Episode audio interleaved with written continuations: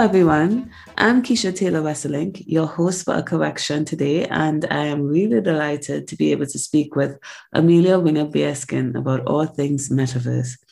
She is an artist of Iroquois origin who innovates with artificial intelligence in ways that make a positive impact on our communities and the environment.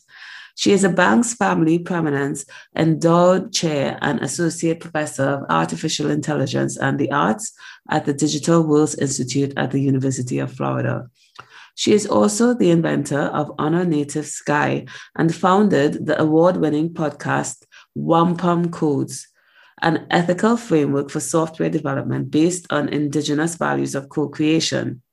She was awarded a MacArthur Sundance Institute Fellowship for her collaborative 360 video immersive installation and has been awarded other prestigious prizes for her VR AR projects. Thank you very much, Amelia, for speaking to me today. I'm really excited to talk to you about the work that you've been doing.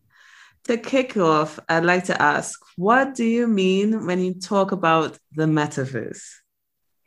Oh, great question. Um, you know, it's it's people ask me this question a lot in regards to, uh, you know, Facebook changing their name to Meta. Uh, what I would like to say is colonizing the the metaverse and using that terminology as if you know they invented it, or if they since since we all know they didn't invent it.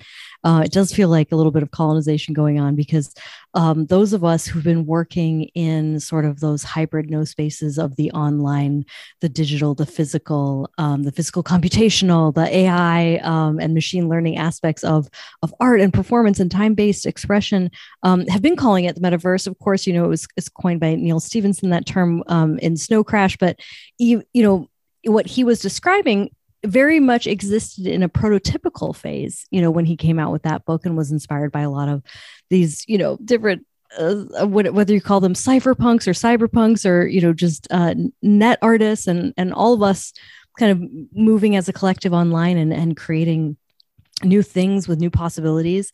Um, and now kind of like fast forward 20 you know years later um, we have that announcement and suddenly that word is very mainstream but it actually means something different. So i would say that when when i first started making art uh, the metaverse really was that idea that someday we could bring our physical um it, it like body expression systems more closely in line with the way that we wanted to communicate digitally and they could be less of a friction there whether it's VR or whether it's AR or XR we were really thinking of ways that we could move beyond why are we on a typewriter that has a TV on it right? Like why is that the way we interact with data right? You know so we know and a lot of us were doing weird things with power gloves and down you know doing all of the uh, you know different kind of cool hacks that were going around to make our own DIY VR or, or different different interfaces or just saying like why can't i interact with computational concepts mm-hmm. um any other way than this ty- typewriter tv screen right? Oh i love um, how you explain yeah, that. Yeah.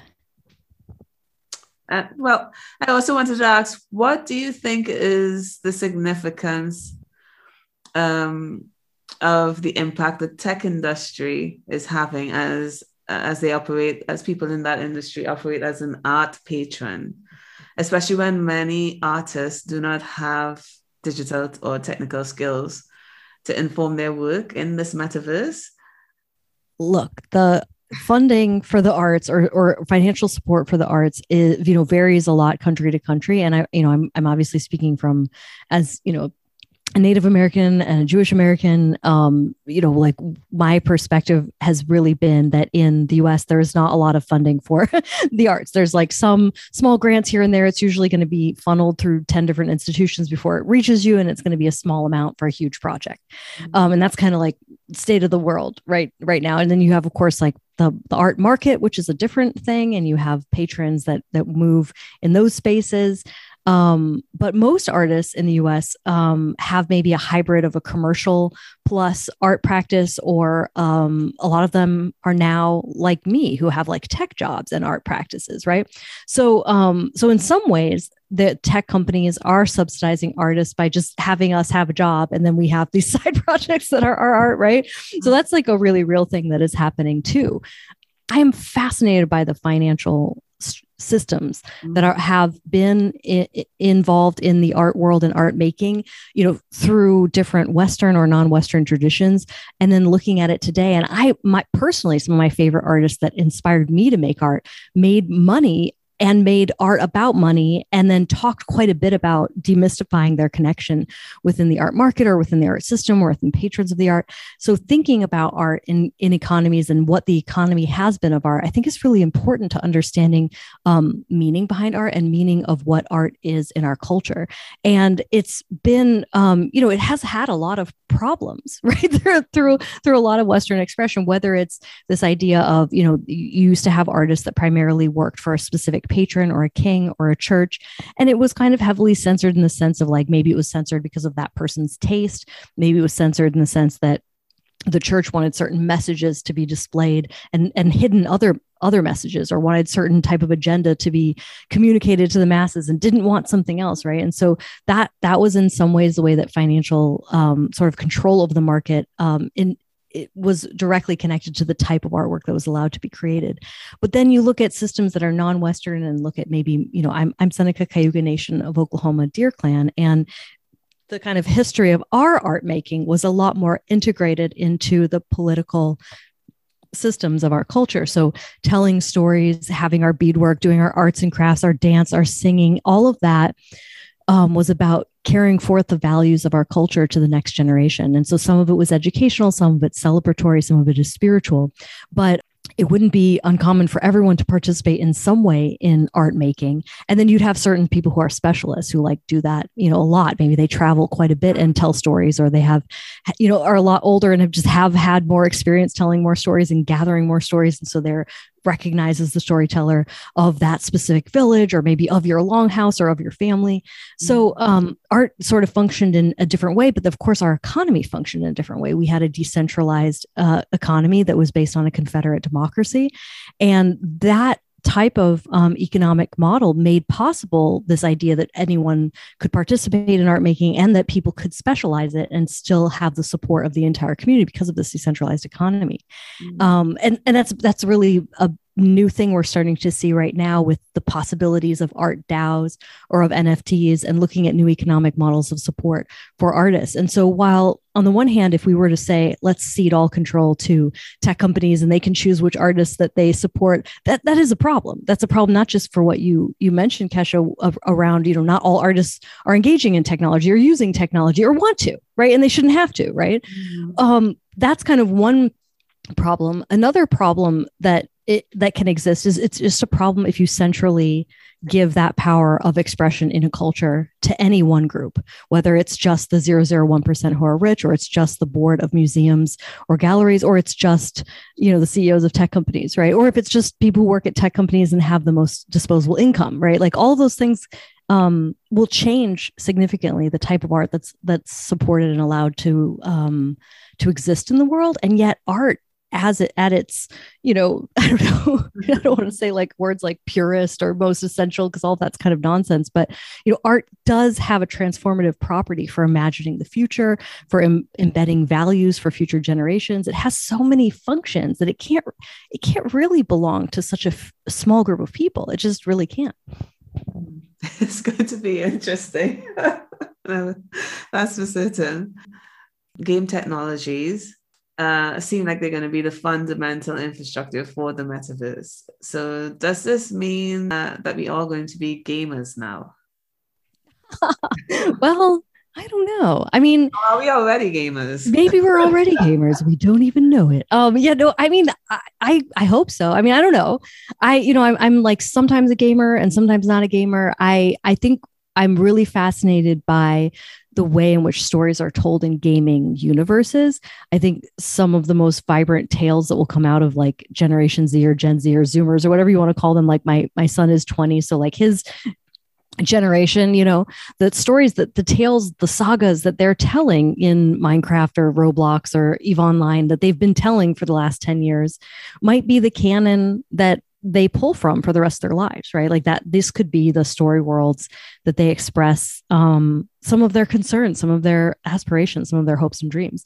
Um, and I think it's really beautiful how they co create in such large scale. And I, I don't know if anyone else's kids are kind of the same way, but like my son, he's not very interested in Hollywood produced films or television um, he's kind of got his own stories going on with his own friend group, and he is much more engaged in story worlds that he's co-creating than the ones that other people made and then are selling back to him. Hmm, that's really interesting, as you say. There's a Native American proverb that goes, "Those who tell the stories rule the world." So I wonder how this dichotomy between one group uh, wanting to to push one agenda or their vision of a story onto everyone else would clash with people who are you know using these technologies in ways that, uh, with other people to tell their own stories how those two things are going to clash Absolutely. And you know, it's it's like since I was coming up in the world, we were ringing this loud bell of like this is the end of the broadcast. We kept saying that as like 90s, you know, cyberpunks. And it, it didn't really happen as quickly until now. Now it's like you can say, "Oh, hey, the broadcast is dead." And people are like, "Oh, I'm sorry, I'm not paying attention to you because I'm I'm on Twitter and on Discord and I'm in like my own DAO and I'm like watching a show my friend is live streaming on Twitch. You know what I mean? Like, so they're they're not even like they're not even listening to the mainstream media saying that it's becoming decentralized because it already has become that way, right? Mm-hmm. So I think it is um, fascinating to see that decentralization happen. Of course, I'm a huge fan of um, the media scholar Gene Youngblood, who recently passed away, and he talked a lot about the end of the broadcast and what was going to happen next. And this is, you know, I don't know. I don't know when this this this book has been you know re-released many times, but it definitely was something I was reading in the 90s and being very inspired by. So that we've we've heard talk that this is going to happen and yet um he, here it is and you know there's it brings new problems with it right mm-hmm. and so you know i think people talk a lot about the crisis of um of fake news not having a centralized voice anymore but um the biggest problem we had with that singular broadcast was it, it didn't really matter if it was fake. There was only one. So it was just that was true because it was the only one mm-hmm. right? And that is an enormous problem in any culture in any society like not having a healthy back channel not having um, diverse opinions represented not having um, the ability to hold truth to power. And and i'm sorry but you can't do that if there's if you have a monolithic media. You can't really hold truth to power because you know you you become so large you're so embedded in the power structures that are supporting you you would never really critique them or never in a serious way or never in a way that could actually cause real change because you'd be threatening your own um, power as well. How will the metaverse and or these new technologies challenge ideas around how art can be uh, accessed and experienced? That's a great question. On it a little bit earlier, but maybe there's something else you want to expand on. Sure. Thank you so much for that question. I mean, um, you know, for those who have never made a co-created a story in a story world online right? Which isn't everybody but it is a lot of people if you kind of term that like if you've participated in an MMORPG or if you've been a part of live streams or co-watching events where you're kind of talking with someone or if you're part of very vibrant online groups where um where the in- entertainment or storytelling is really comes from your community and is, is held and supported within your your community. It doesn't necessarily need to be an official mutual aid network to have a mutual aid network, right? To have a group of people that are just caring for each other and creating and capturing each other's stories and and sharing them. Um, a lot of people may have experienced that the first time in a Facebook group or something like that, but um, a lot of um, what you're seeing with uh, the maybe you know my son's generation who um, who've grown up co-creating and making their own Minecraft servers and and modding games and systems and hacking them so that they're able to tell their own unique stories to their own unique audiences for for many years is we see that the the notion of what art can be and where it can live can be something that is more immersive or that maybe meets you where you are rather than you pushing into a broadcast mm-hmm. um, it can become part of your your daily life and in that way it has a very it is a lot more i think like indigenous storytelling because the length of time that is committed to it is different. It's something that can be a daily conversation, a daily um, sort of practice in your life, and also something that you're deeply a part of, that you see yourself in, rather than a message from um, an elite group of people as to what you know they think of as as art or as um as entertainment or as stories uh, that we see. And you know we we see kind of a problem with that with the singular broadcast in the past is it really told um stories from a specific cultural perspective and and ignored um everything else right? So um, I, I love to kind of see the way that um, when people co-create the stories um, that they part that they also consume um, that we see a, a, big diversity of topics and of what things are considered important to different communities well, I love uh, how you explained that. Uh, this seems to all refer to what you talk about uh, in your article on metaverse native art. So it seems like that has a lot to contribute to rethinking how this develops and I really love that. Yeah, I you know I've always felt um I feel the most honored in communities that allow space for me, right? That if I am if I am invited to participate or to engage, I'm invited in a way that imagines that I'm a creative person, that I'm a thinking person, that I have uh, stories to tell or maybe talents that I can also um, contribute to the group. And I think um, a lot of times that's why gaming worlds are so immersive and in inviting these great long-term stories that that uh, the younger generations are telling in those spaces because they are creative platforms where you're allowed to show up and bring your brain, your most creative, you know, part of yourself, and and imagine and co-create this with people. And um, you know, I think a lot of times we've hit the limit of what you can do when it comes to you know film or television or static media when it comes to engaging your mind like we can kind of do beautiful things with writing and film and um, sort of static storytelling where we can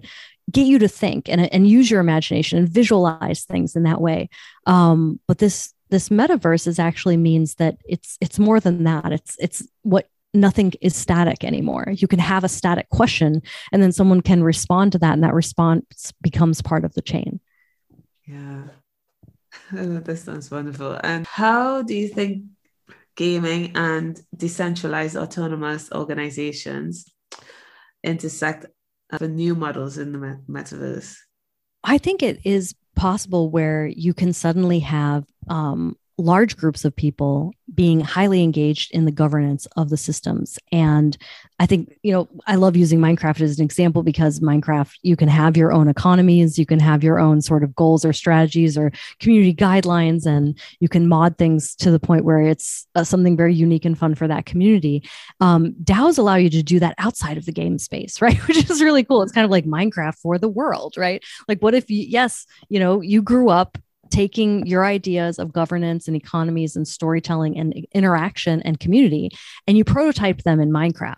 Now, what do they do now that they're they're in college and they're graduating what are they going to do now? Now they're inventing and championing daos and i'm not surprised because they're taking that same way of thinking in a decentralized story space and saying well wait a minute if i could do this in minecraft and i could talk to all my friends and we could organize like hey, on tuesday you do this and on wednesday you do that and we're building this and that we need this people to do this.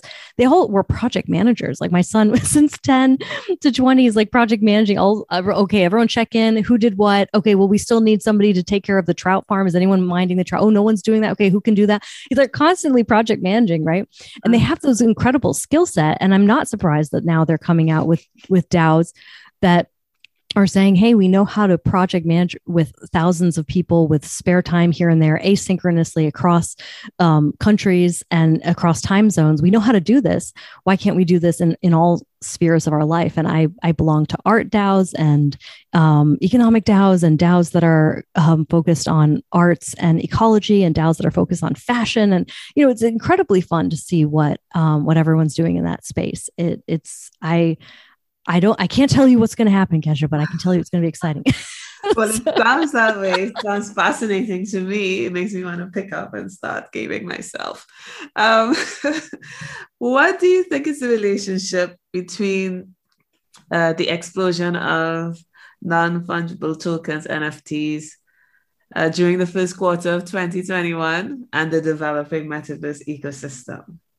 Well, that thank you for that question. I mean, I you know, part of it I think it has to do with um so many creative people during the pandemic moved into a fully digital space to share information right and um you know all of our our film festivals everything went online and suddenly you had people who were artists in that space thinking in a different way, just focusing on an ecosystem that had already barely started right before the pandemic. It's like people were kind of doing NFTs, people were sort of thinking about this stuff.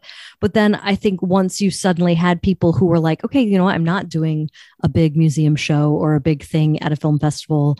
Um, let's check out some of these things that I've been meaning to check out, right? And I think that's partially why we got the huge influx. And then partially that, you know, the technology has been moving forward and it it needed um, a little bit of time to make things um, uh, you know, in, in the beginning, I think it was it wasn't necessarily hard to work in the ecosystem, but it was somewhat exclusionary to people who maybe weren't very familiar with it, right? And so it was kind of a hard barrier for entry and then now we have a lot of um, you know marketplaces and with the advent of and popularity of things like clubhouse you just suddenly had a lot more people being able to onboard more people into the space and make it seem fun and exciting. I mean honestly if you're an artist why join any type of new digital you know startup or idea or whatever because as an artist you're you want to go where there is a community for you and you want to go like you don't make art to show it in your closet. You make it to make a comment be part of a conversation to connect with a community. And so if there isn't a community i, I mean i'll have to say i as a digital artist since since the 90s have had thousands of people write to me and say hey i have a new startup. We're going to we're going to make it so that online is the exact same as going to a museum. And I've heard that same kind of pitch thousands of times. And usually it involves me coding all weekend so I can get my thing into their platform that's incredibly buggy. And then we do it and no one shows up and no one comes and it doesn't hit. And it's just like, you know, a lot of time sunk into these nascent projects. And there's thousands of them, right? Because the idea of making artwork on the computer and then having it live and have power again in that digital space has been a dream that everyone's had since they started making art with computers. Um, it's it's existed. That desire has existed. Um, and the payoff and the community was what was lacking. That that and it doesn't mean payoff in terms of um, of money, although that did happen, right? For the a lot of the NFT artists have been making, um, you know, significant funds on it, and that becomes suddenly allows more people to participate in it. If if art making is something that you can't, um, you know, pay your rent with, it it becomes a lot harder for a lot more people to participate in it. Mm-hmm. If you have something that can bring financial um, impact into your home, then you're going to be able to spend more time doing it, right? Because you're not like putting it on the side, only do it a couple hours in the weekend. It, becomes something that more people can participate in, myself included. So, um, so that's like those three things happen, right? Like there's a community that is is is coalescing around this there's a space where people can gather um, online and talk about these things and then there's also the ability to actually you know um, get compensation for some of this work that you're doing. And the work that the artists are doing is talking about this teaching people about it having endless amounts of workshops and clubhouse conversations and twitter you know conversations and um, writing tutorials and all that plus making their artwork plus showing their artwork plus you know creating the network and infrastructure for showing it. So all that work artists have been doing. Mm-hmm. and if they're doing that and not getting compensated in any way for all of those hundreds of hours they're doing that's not sustainable right so having the ability to have um, an economic marker in there is really important. And i think what we see in the headlines is like this 16 year old made a million dollars and isn't that like i guess terrible? I guess we're supposed to think that's terrible. I like personally can't really see that necessarily as being terrible because um you know I don't think there's anything wrong with with doing work and having com- being compensated for it. And I think people just assume that they like made a JPEG and then put it online and made a million dollars, which I mean, great. If that's true, then all of us should be making a lot more money, you know. But but they kind of miss the amount of work that these people are doing. And it's much more similar to someone who strikes it as an influencer or something like that, who's like, oh, I've made a brand, I did all these hundreds of videos and I got out there and then I, I kind of started getting sponsorship. It's much more akin to that level of work that I think people mm-hmm. maybe don't realize. I don't know, but it's interesting to see the headlines kind of focusing on this. Like, isn't this ridiculous that someone could make money doing something that is so stupid? That's kind of what I feel like they're all saying. Yeah. Um, you know? And I'm like, well, first of all, they are working. Um, and second of all, um, that's too bad that art is considered useless to you, you know, like that's sad. And I don't know. I don't know. It's weird, but economics and art are always very um, prickly things in American media. I feel like. Mm. Yeah, yeah, art is so influential. Can you tell us a little bit about how you think of ethical dependencies in software development? Um, I asked, like, in relation to things like some concerns that people have had around addiction um, or harassment and discrimination and other social issues. Absolutely. Absolutely. Um, you know, I and, I have like a, obviously a lot of thoughts in this area. I'm very passionate about ethical uh, dependencies in software development. I created this a project uh, called Wampum.codes, which is a podcast which fe- features Indigenous people who are doing really creative and cool things um, to make positive change in their community using new technology. Some of them are technologists, some of them are comedians or actors or game designers, and and they're using technology in amazing ways to create new communities or build um, Indigenous power to help solve sovereign um, economies for Indigenous people. So, a lot of different awesome things um, that I feature on the podcast. And then there's also an ethical framework for software development that I have developed called Wampum.codes. And it's based on values of Indigenous co creation. And I do um, these workshops with you know coders that are working at nonprofits or they're working at at um, tech companies or they're working you know almost any any company that has coders that works at it it they they've kind of uh, hired me to do these workshops where we talk about what are the ethics that we have as as a community as a team and as a company and are is our code matching up with that? Because I think there's a lot of amazing philosophers and ethicists that write really incredible papers on ethics and AI, ethics and coding, and software development. But oftentimes that work is pretty uh, academic right and and it's very complex and it doesn't mean that someone who's an exceptional you know backend developer or an exceptional react developer is going to know how to take you know seven papers and 12 books and turn that into like okay but what do i do for this line of code right and so what i do because i have a background as a coder and also as an academic is try to translate some of this work into practical um, like skill set. Like we can ask questions every sprint cycle. We can get together and say okay this is what I think our values are. And everyone says, oh, yeah, we agree. Great. So then we shall know what we do in the next step. And actually, no, we don't.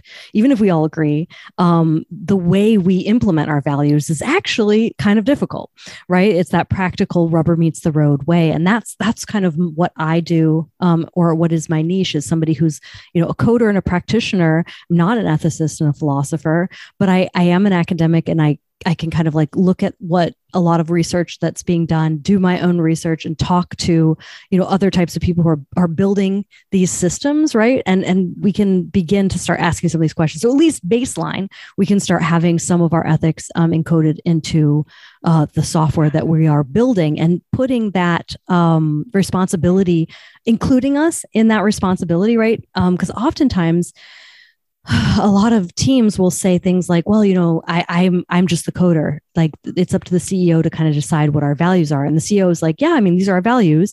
And then they're like, great, wait, what does that have to do with the code? What does that mean? And that's actually why coders have to be included in it. I like to use this little like metaphor of imagine if um, you know, I'm uh, a structural engineer and I'm building the Brooklyn Bridge and um, I have a friend who's the head of a fleet of um, transportation vehicles that are large trucks. And, and I call, I get a call from him and he says, okay, I need to put five trucks across your bridge.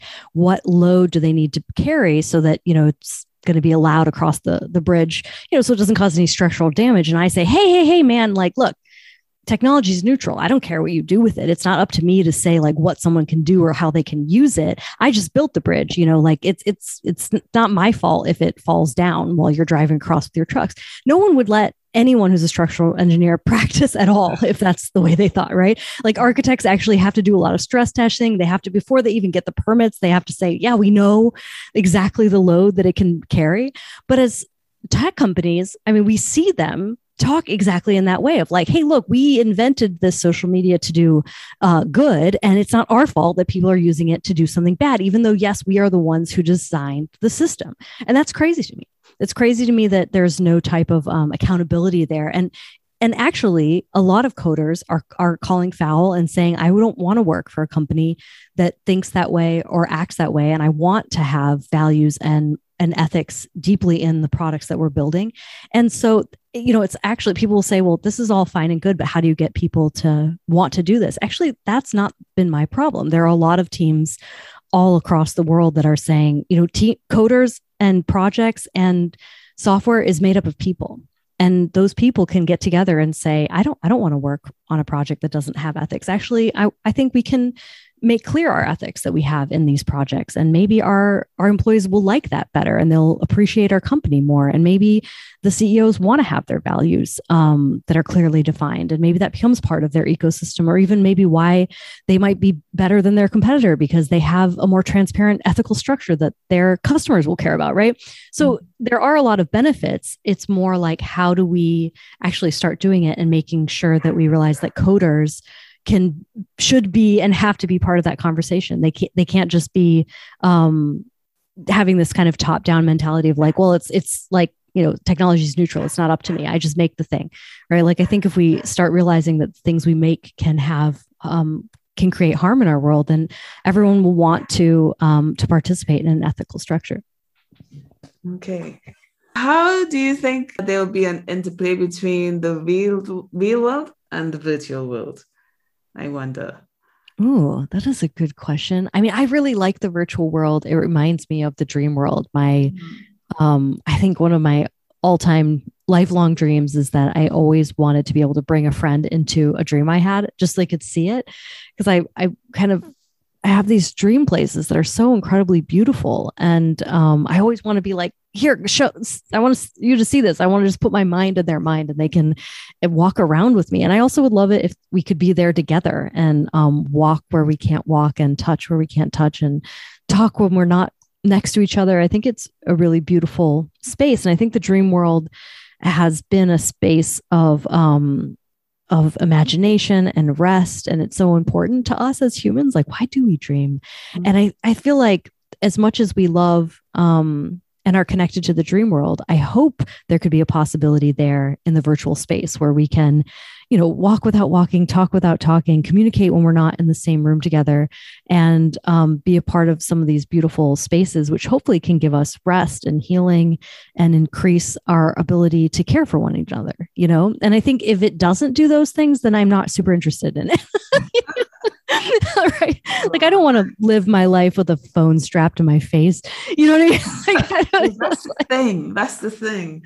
I, I, I love what you're just saying there because I'm thinking to myself, maybe maybe some dream researchers, some people doing research on dreams need to come into the mix here. some serious interdisciplinary research. In your culture, I would say, as you as you as you you spoke a little bit about earlier, nonlinear storytelling is also important. I've read that it's used to teach principles that must last for at least seven generations. What do you think we can learn from this today as we develop the art ecosystem or metaverse? Well, you know, it's that I think when we can think intergenerationally, we understand um, our role as leaders even before we're leading right? Like we know we have a responsibility to our ancestors. We can be in communication with our descendants.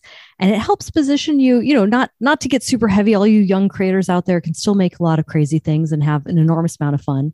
But um, knowing that you are communicating through generations can give you um, a sense of your own value and power. And i think that's often something that artists maybe feel is only tied to audience size or dollars rather than being able to carry forth the stories of your community which are very important. And so sometimes that doesn't come with huge audiences and dollars but it's still um, a, an important role that you need to play in your community.